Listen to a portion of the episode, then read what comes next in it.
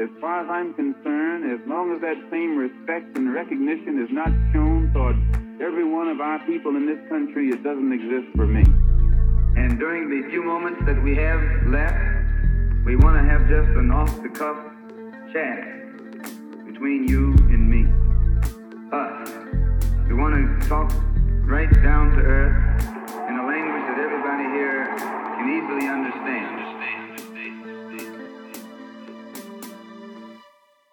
Welcome back to another episode of The Malcolm Effect. And today's episode, I would argue, has been one in the making for two or three years because our guest today is someone who I came across in the nascent stages of my own moving towards radical politics. And I was like, yes. And the reason I said yes is because I thought this is someone who seems to be on the right side of issues always, not on the right wing, obviously, but on the right, taking the right stances. Positions on Palestine, on the global south, is an amazing writer. And I'm actually honored and happy to be in conversation with none other than Musa Springer. Salamu alaikum and welcome to the Malcolm Effect finally. wa alaikum assalam. And thank you for that very generous introduction two or three years in the making is very funny to think about.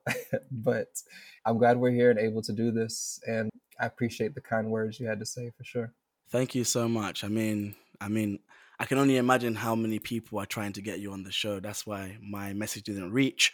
But we're here now. That's the most important thing. Yeah, exactly. And the most important thing is, you know, I said yes to you and not everyone else.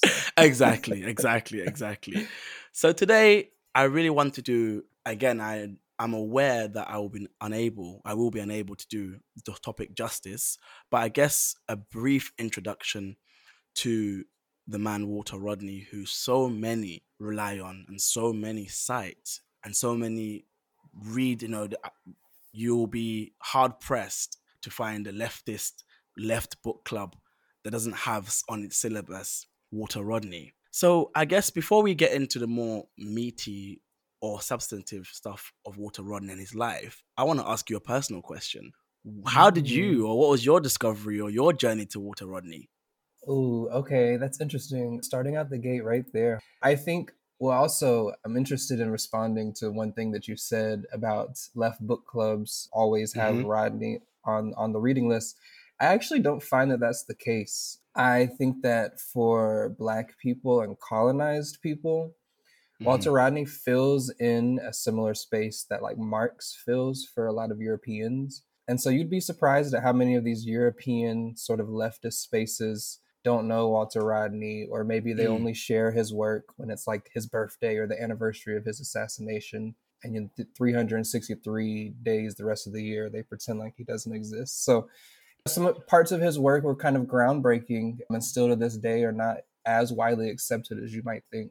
But how I personally came to Walter Rodney and became a, I like to say, Rodneyist was when I was a young student in undergrad. Actually, out of high school, I was familiar with Walter Rodney as like a name and a figure in this sort of pantheon of like black radical people. Extremely, extremely young in my political journey, and I had no Marxist or materialist politic. I was sort of like a radical liberal, but his name had came up from time to time Mm-hmm. And in 2013, when I was a student at the Kennesaw State University, Dr. Jesse Benjamin taught a class actually on Walter Rodney that I took. And it was a really cool class because the idea was to infuse the class not just with sort of learning about Rodney, but you know, we were all required also to do some kind of organizing or activism as part of the grade for the class and the class itself was not on the Kennesaw State campus. It was actually on the Morehouse campus, and we would have to carpool and drive all the way into Atlanta from Kennesaw. And so I definitely give him credit for, you know, introducing me to Walter Rodney's work in that way. It was also the first year that I began volunteering with the Walter Rodney Foundation. And now, I guess, geez, 10 years, eight, nine, 10 years later, I'm oh, wow. still volunteering. Yeah. And so that was my introduction. We do at the Walter Rodney Foundation a speaker series every year.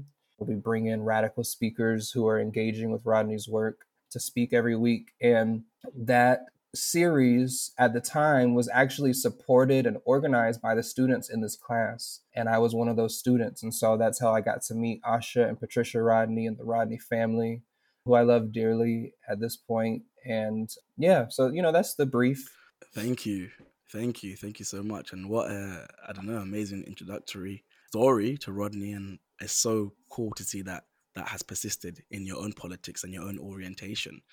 So again, I guess my next question becomes let's speak about Rodney himself. Where is he mm. from? Where did he study? What did his organizing look like?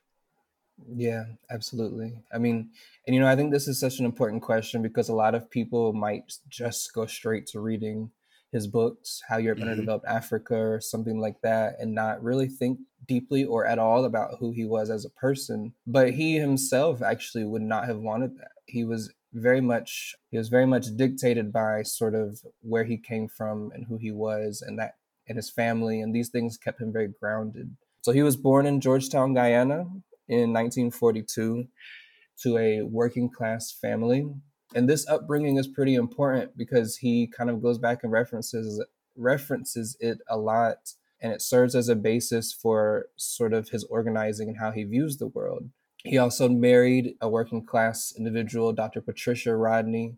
They had three children. He was very much a family man. And this is one of the th- reasons that he later in his career like returns to Guyana and begins organizing in Guyana is because he has a really strong strong love for his country and his family and his fellow Guyanese people. He studied at the University of the West Indies in Jamaica on the Mona campus. He also later went to the School of Oriental and African Studies, aka SOAS, in London, over there with the Pip Pip Cheerio people. And he earned his PhD in history, specifically African history. He wrote about the history of the Upper Guinea coast. And it is a at times difficult book to read because it is a very granular history. I mean, he has like a whole chapter on um, the climate of the area and the geography and the wow. land and you're like, oh god, get to the point, you know.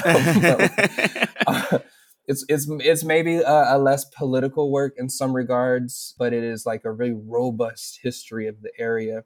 This book was actually his dissertation, and it was um, quickly turned into a full publication book with a little bit of editing. So yeah, he earned his he earned his PhD in African history.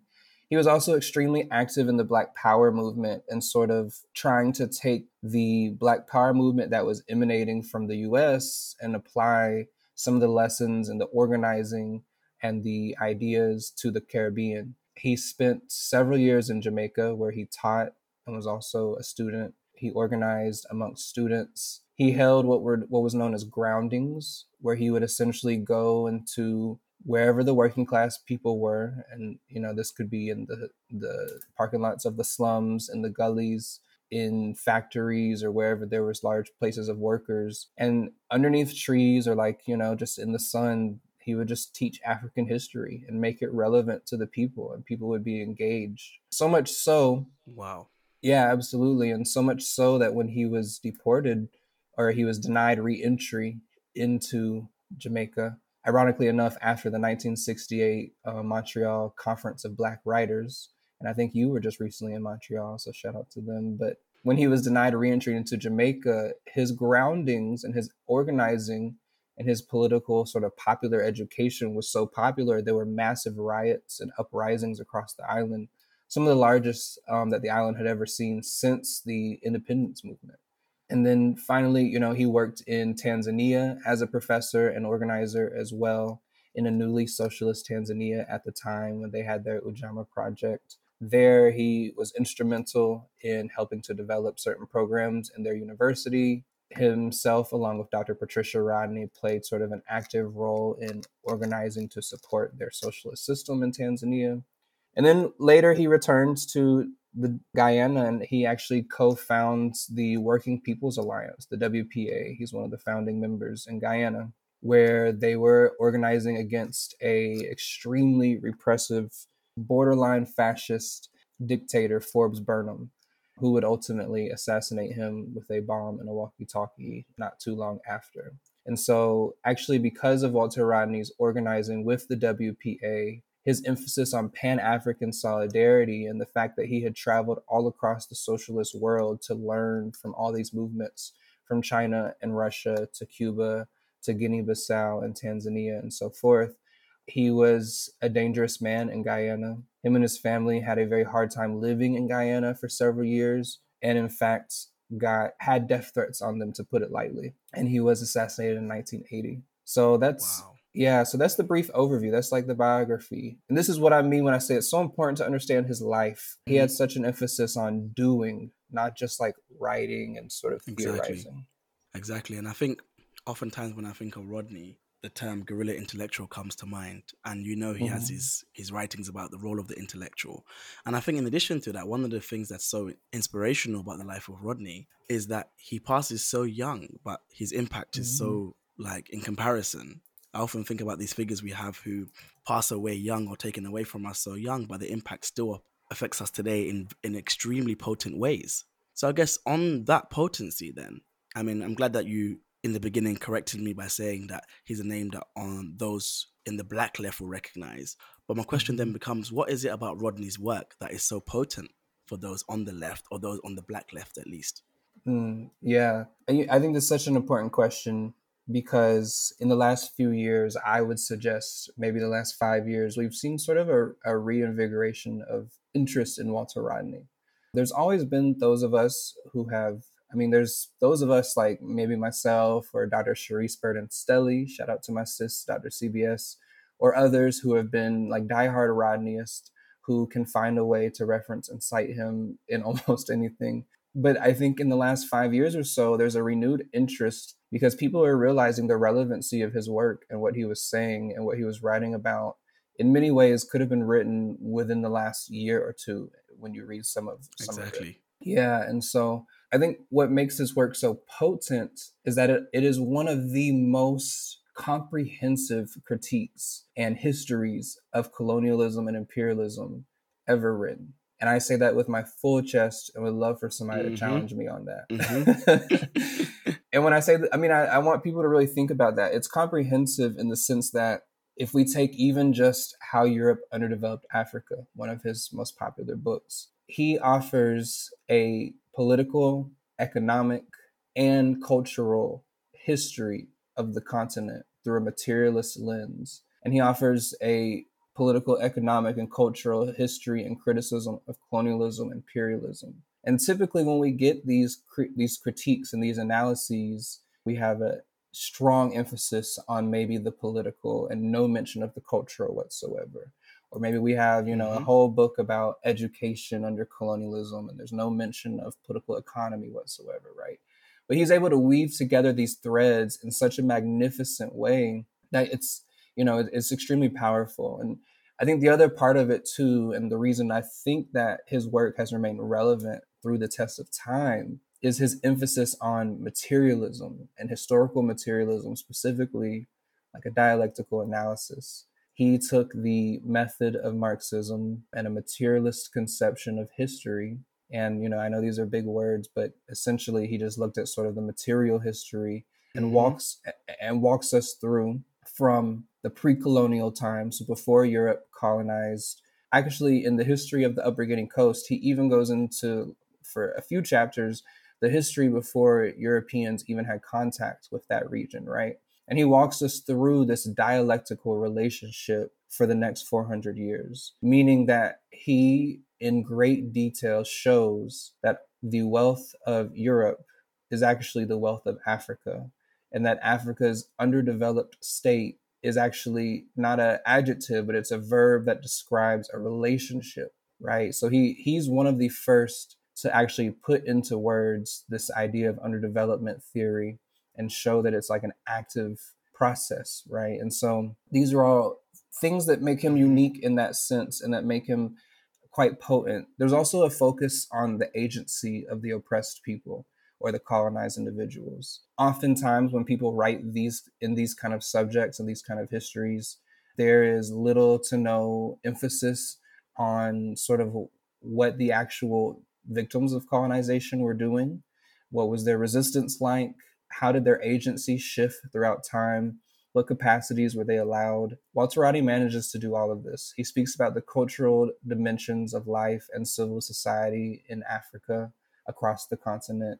And he also sort of links between the global capitalist system and underdevelopment, right? And what I mean by that is he puts this conversation of African development, which at the time when he was writing was very new, a new burgeoning field around the same time that world systems theories was emerging.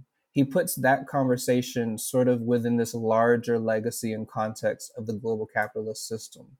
In doing so, he allows us to actually better understand the world, the entire global capital system. He shows that Africa's function and role within the global capitalist system was essentially to be a supplier of raw labor and materials, and that it is upon this labor and these materials, which were extracted from Africa, that the entirety of the capitalist system is built. And mm-hmm.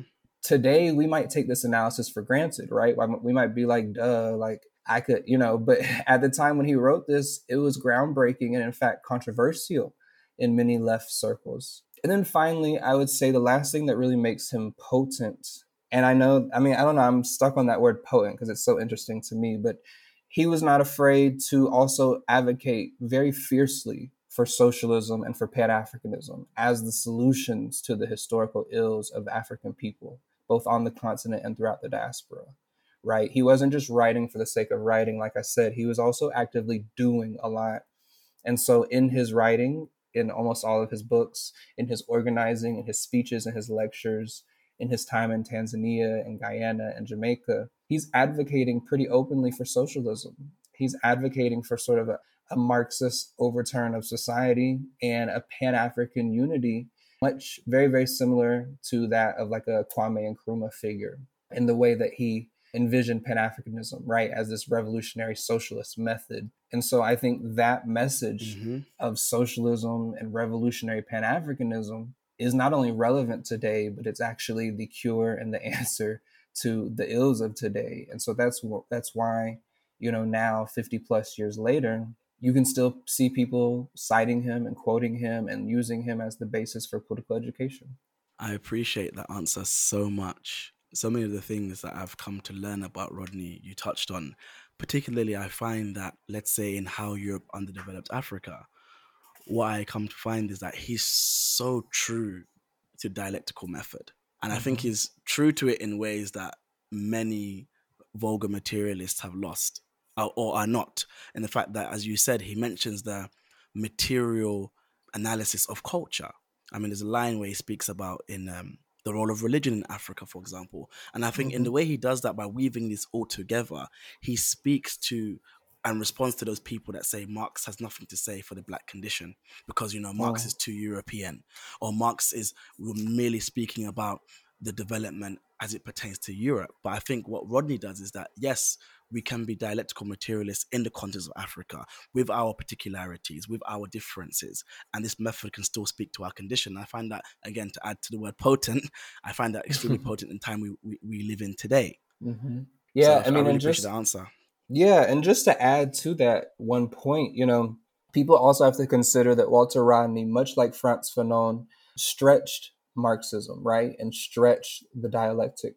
And what I mean by that is he didn't take necessarily the most orthodox approach right to to materialism by applying it to the specific context of Guyana or to Africa or the diaspora. He's actually in a way progressing marxism and doing what marxism is supposed to do right? He's taking it and he's exactly. applying it he's applying it to the specific material conditions of a people and using that to analyze their history. And i think it's that's such an important even when we think of like very fundamental Marxist terms like the base and the superstructure. Superstructure. Mm-hmm. He has he has a part where he says the reason that Europe designated Africa as a source of labor and materials was economic. Mm-hmm. It was, but it was racism that for which they chose, you know, outright colonization as the method for that. And then he later he later talks about how in some instances race becomes so strong that it actually over determines the superstructure, right? Yep. And that's a similar argument that Fanon makes and a lot of mm-hmm. other third world thinkers make. And so he was controversial a little bit at his time for things like this among Marxist circles. No, absolutely. And I see why. And I think it's so necessary. So, again, we've touched on it briefly, but I guess I want to further unpack this. As someone who was, again, this is against the backdrop, against the incessant, recurring debate on Twitter that Marx is Eurocentric and, you know, mm-hmm. Marx is a white man's thing and it has nothing to say for black people. And, you know, we hear this again, I think it comes out every six months on Twitter and it will blow up. But then as someone like Rodney, in the figure of Rodney, who we clearly see by word and deed was dedicated to black liberation, why did mm-hmm. someone like Rodney find utility in Marx's method? What was it about dialectical materialism for Rodney that he found useful in assessing the conditions of black folk? Yeah, I mean, let me just say, I am not the, I have not read like every letter Marx ever wrote. And I'm not, you know, I'm not one of those. That's so good. you know, Marx is never my hill to die on. However, like Rodney, I think Marx, the method that Marx provided and the and the tools that Marxism is, is extremely useful. Extremely useful, right? And so Rodney is attracted to Marxism and to the Marxist method because it highlights class struggle in historical context. And that's really important for the African continent because Africa was thought to not have a history, right? This was the line not just by racists and white supremacists and colonizers, but also at the time by a large majority of European um, Marxists themselves and leftists. They did not view Africa as having a history because they view history as the history of class struggle. And they didn't believe that there was class struggle in any regard in Africa. And so, what Rodney does is he takes Marxism and takes Marx, Marxist meth, uh, methodology and sort of flips it on its head and is like, actually, the history of colonization and imperialism is the history of class struggle. What are you talking about? You know, this is deeply profound. This is very profound because one on its surface it is rewriting historical myths and sort of rewriting the historical narrative of Africa and the African diaspora as well from from a place of very rigorous study. Um, and it's rewriting these narratives that have emanated from both left and right and that still to this day in some regards do. Um, the other thing is like dialectical materialism puts a great emphasis on understanding the interplay between material conditions and social relations. And that social relations aspect is so key because we have a race of people who were in mass enslaved because of their race in many regards and for economic reasons.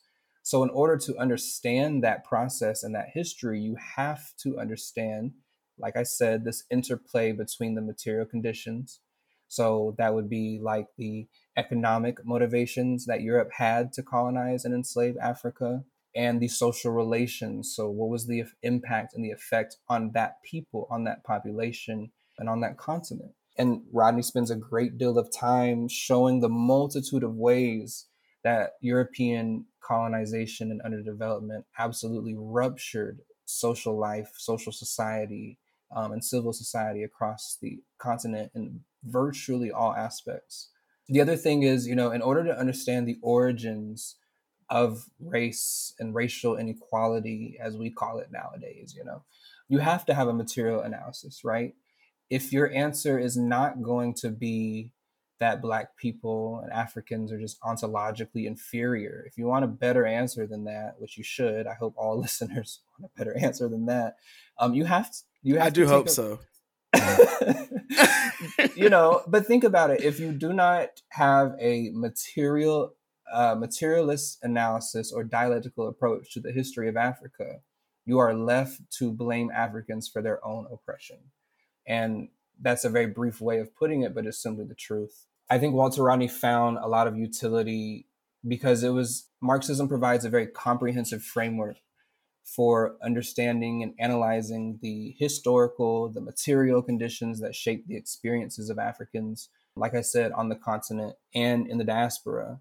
I also think Rodney employs dialectical materialism specifically in how Europe underdeveloped Africa to demonstrate how European development and African underdevelopment were two sides of the same historical process, right? Like the with Africa being dependent on Europe, that this is not a sort of creation of happenstance. This didn't just occur out of the sky one day. This is like an intentional process that has been put in place and has been has remained in place. Right, we now live in a, sort of neo-colonial dominated world.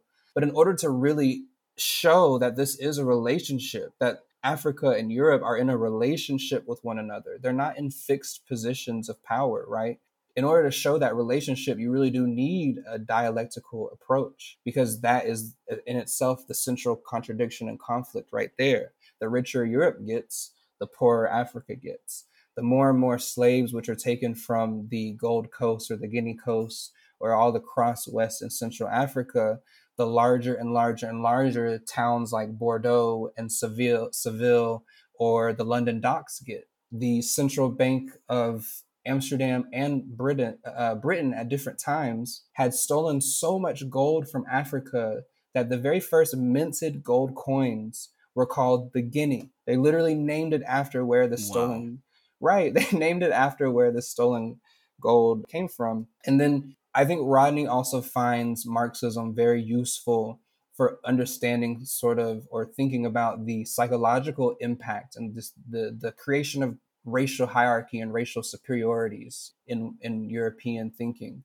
So he uses the example of you know imagine you are a dock worker in any of those cities I just named Seville, Bordeaux, the London docks, and you live a probably pretty abysmal life and around you there's just a few docks some big boats that come in and bring maybe some sugar cane and some other things every day but the more and more that black people africans come through in chains the more and more you are seeing your conditions rise and the more and more you are associating these africans with the opposite right and so you quite literally over a 5 10 15 year period can see an entire city spring up the buildings of New York, right, were laced with the profits of slavery.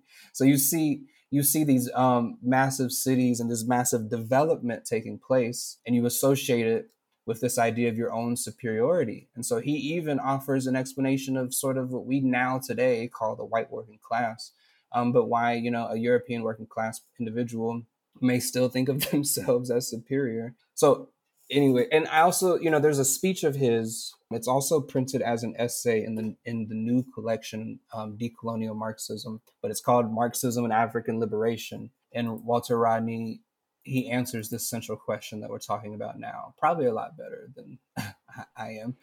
But um, I would recommend all the readers go and listen to that. And in that essay, Walter Rodney emphasizes the importance of Marxism as a method that is, as he puts it, independent of time and place, which means that you can apply it to various historical contexts and geographical locations. At the time that he wrote this, there was a massive debate taking place. You had half of the continent having decolonization movements and looking towards sort of Marxist or socialist or maybe even nationalist tendencies. And so there was this debate like is marxism relevant for africa? Why why are why are why are we doing this? You know let's and he gives this speech at this conference and he says like y'all are fools. Of course it's relevant and here's why. And so yeah it, for him the, the relevance is that it can be applied to so many different contexts. He tackles straight on the idea that it's eurocentric and calls the bluff on that. He says, you know, you don't say that about gravity because Newton discovered it or whatever, right? And he also points out that after Marx's death, other thinkers also recognized the value of applying the Marxist method to different contexts, like the USSR, China, Vietnam, later Cuba, expanding the like scope and relevance of Marxism, right? And so that felt like a little bit of rambling, but I hope I not at all. Question. No, no, no, not at all. That was dope. I'm like enamored. I'm like, this is, this is what I want to hear. no, thank you. And I yeah. think why I so appreciate about Rodney, he, again, he answers for us so many questions that you hear reactionaries, right wing folk, folk, and people who want to know more. Oh, why isn't it that Africa can become a superpower in the way China did or Russia, and these mm-hmm. people were all colonized.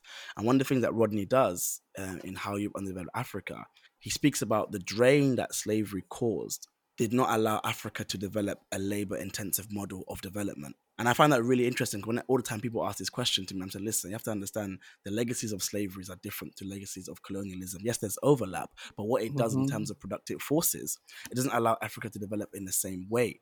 And I find Ron does that so uh, explicitly and so uh, in a way that's truly insightful. I think that's a beautiful point as well. And he takes it one step further to say that not only not only does so he shows that before contact with Europeans, Africa was developing and it was trending instead of towards a European capitalist or European monarchy style of government, they were trending towards communalism and that some something that had they been left untampered, possibly could have developed into something that we would today call socialism, right? And I think it's important that I frame it like that because we can't use today's terms to talk about 500 years ago necessarily, but he shows that not only was African development halted by Europe, but there was actually regression. They'd regressed in several departments. For example, technologically, Africa across across West Africa, particularly, there was iron tech, iron smelting technology long before Europe had ever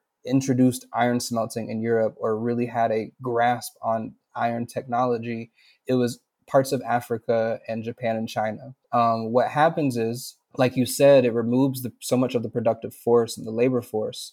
I mean, people need to, and Rodney again drives this point home. They need to understand that enslavement, this is millions of usually younger, usually able bodied, often men or masculine individuals but there's a particular role in the labor force that the individuals who were taken for slavery would have played in development. So not only are they halting development and causing regression, the third point is that they also are removing the opportunity for development. They're removing the opportunity for technological exactly. and economic advancement and development.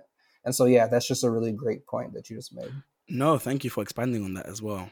So, I guess we've spoken about it a lot in reference to, but Rodney's goes to goes to text is that everyone seems to know is how Europe underdeveloped Africa. And the word underdeveloped is deployed advisedly to show, as you said, dialectical uh, relationship between development and underdevelopment. My question here is, what was Rodney attempting to do with this book? Mm. Yeah, I mean that's that's a big question. I don't think I can give it the fullest justice, you know, because I can't transport into Walter Rodney's mind. of course. But, you know, I think there's a few different main themes that he was really trying to break down. The first and the most obvious is to really expose and explain the the historical roots of African underdevelopment. How did Africa as a whole, as a continent and a diaspora, people need to keep in mind that when Rodney says Africa, he often and is usually including the diaspora he want how did they get to the position that they're in? Economically culturally spiritually financially all of these things right? So what are the historical roots of the contemporary state of african development?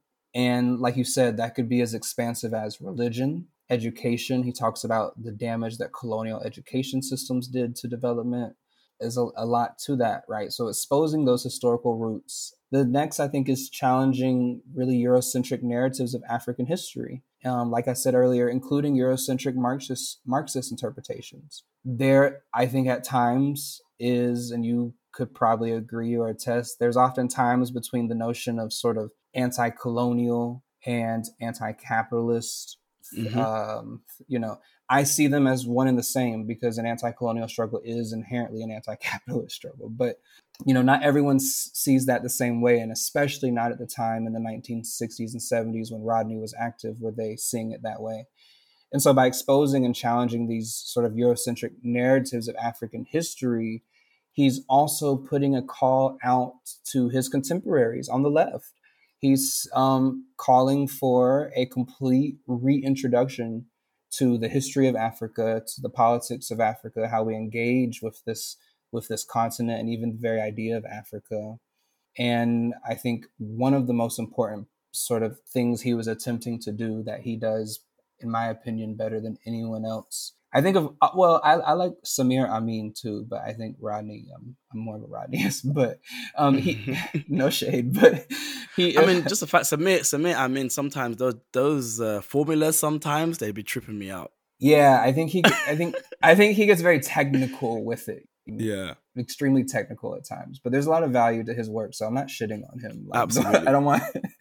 I'm sure there's someone like on Twitter or something who's gonna just like drag me for that. But um, I think Rodney also he does a really beautiful, detailed job, nuanced job of really illustrating the dialectical relationship between Europe and Africa, and more specifically between European development and African underdevelopment. Like I said, we take this notion of underdevelopment for granted nowadays.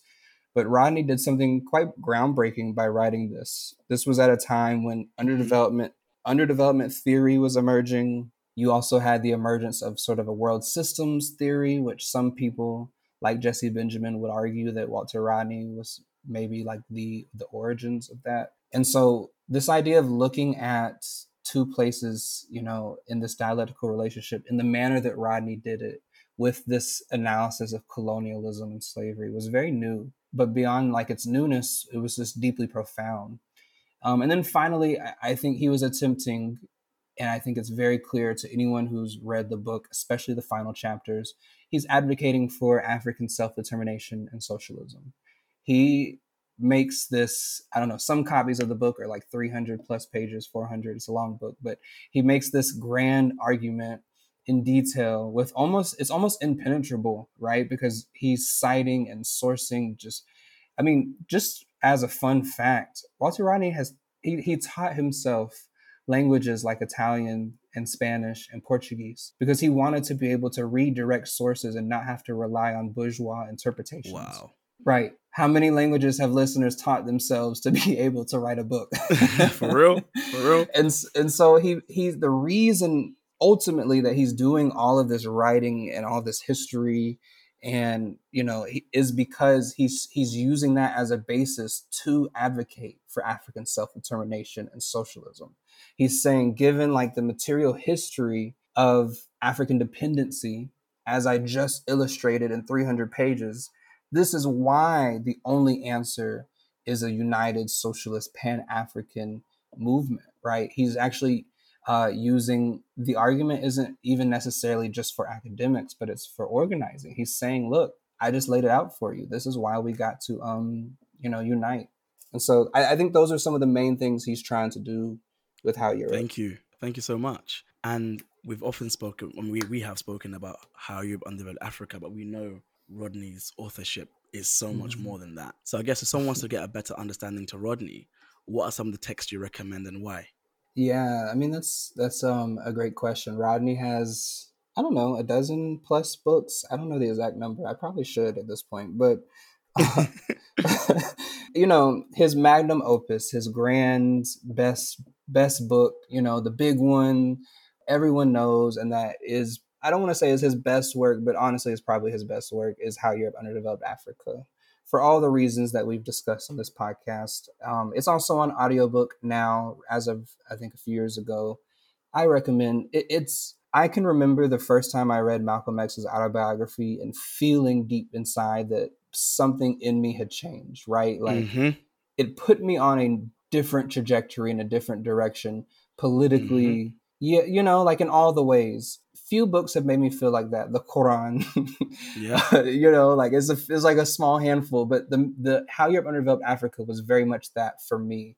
It completely changed everything that I thought that I had knew about Marxism and the way that the world works and functions and history and African history. And so there's a reason why that book is so popular. Another one that is my favorite to recommend to people who are new newer to sort of leftist writing and these politics and maybe really new to African history and stuff is Groundings with My Brothers, which was published in 1969.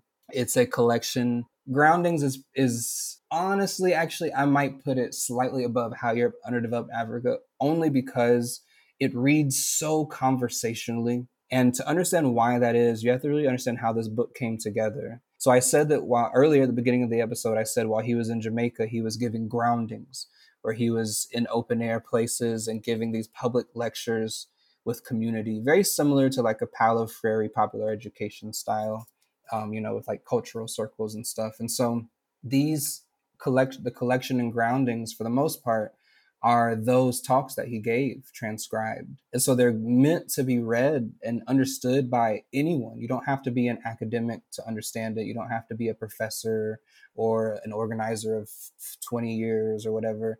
And I think there's a very profound value in that because he's able to take very, in my opinion, very large topics, right? Like he's talking about Pan Africanism and African history. He's talking about Black power and how how Black Power applies to the Caribbean. He's talking about um, you know how in Jamaican society he's talking about neocolonialism and how in Jamaican society, despite the veneer of independence, everything is mostly still ran by Europeans and mulattoes.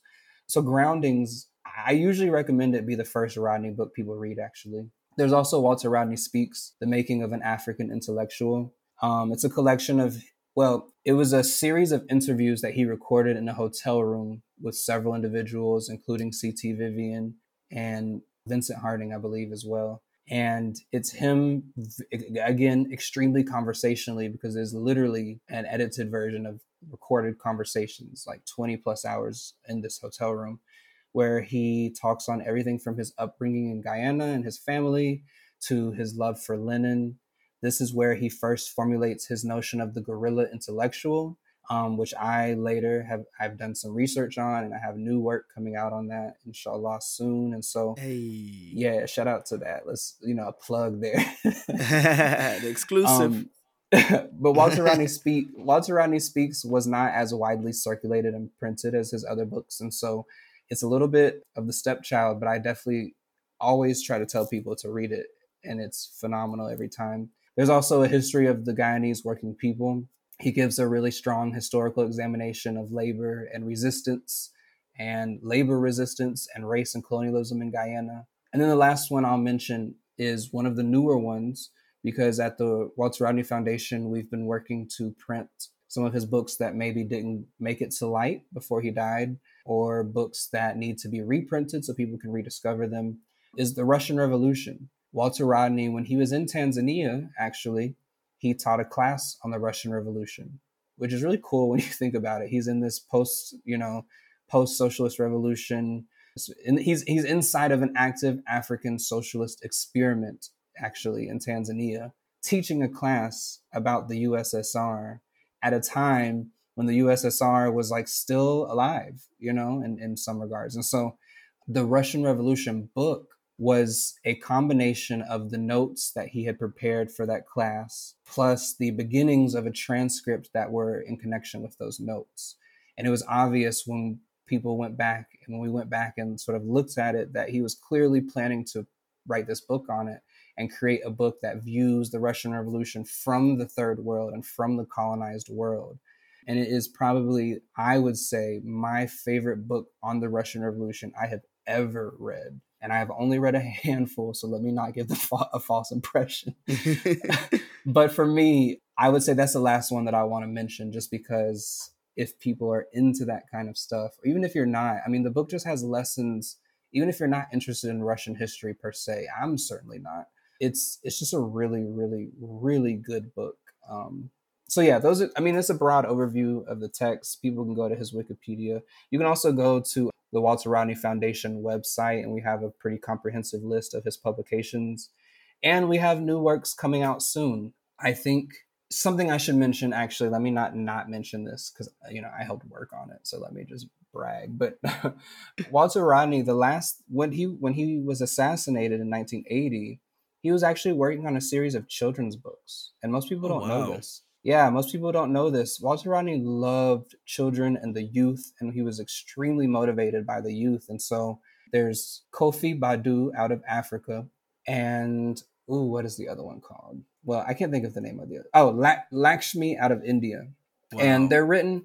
Yeah, they're written probably for maybe like a middle, you know, fifth to eighth grade kind of age, and mm-hmm. um, they follow these two children so Kofi Baadu out of Africa follows this young boy who is snatched into slavery, and wow. it literally just follows the history of enslavement, but from this perspective of this 13 year old boy. Truly powerful. And then there's there's also Lakshmi out of India, which does the same thing. So remember in Guyana, it's like there's African Guyanese and Indo Guyanese. So that's why mm-hmm. he's specifically writing about someone out of Africa and India. And so it follows this little girl, Lakshmi, as she's forced to like flee her home and, you know, face some of the ravages of colonization.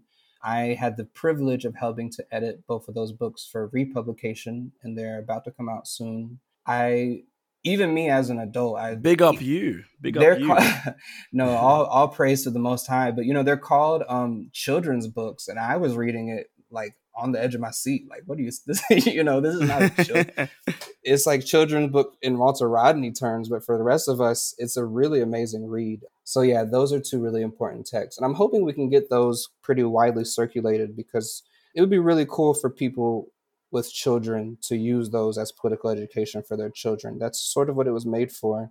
And the last thing I'll say about it, sh- shout out to Patricia and Asha Rodney those two books are going to be added this upcoming year, if I'm not mistaken, to the curriculum in Guyana.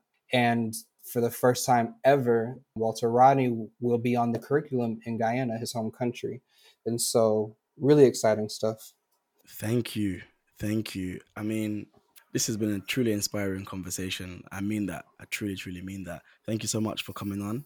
I'm going to post Musa's socials and reach out, get in touch with them check mm-hmm. out check out what they're writing and so on. And until next time, peace out. Peace.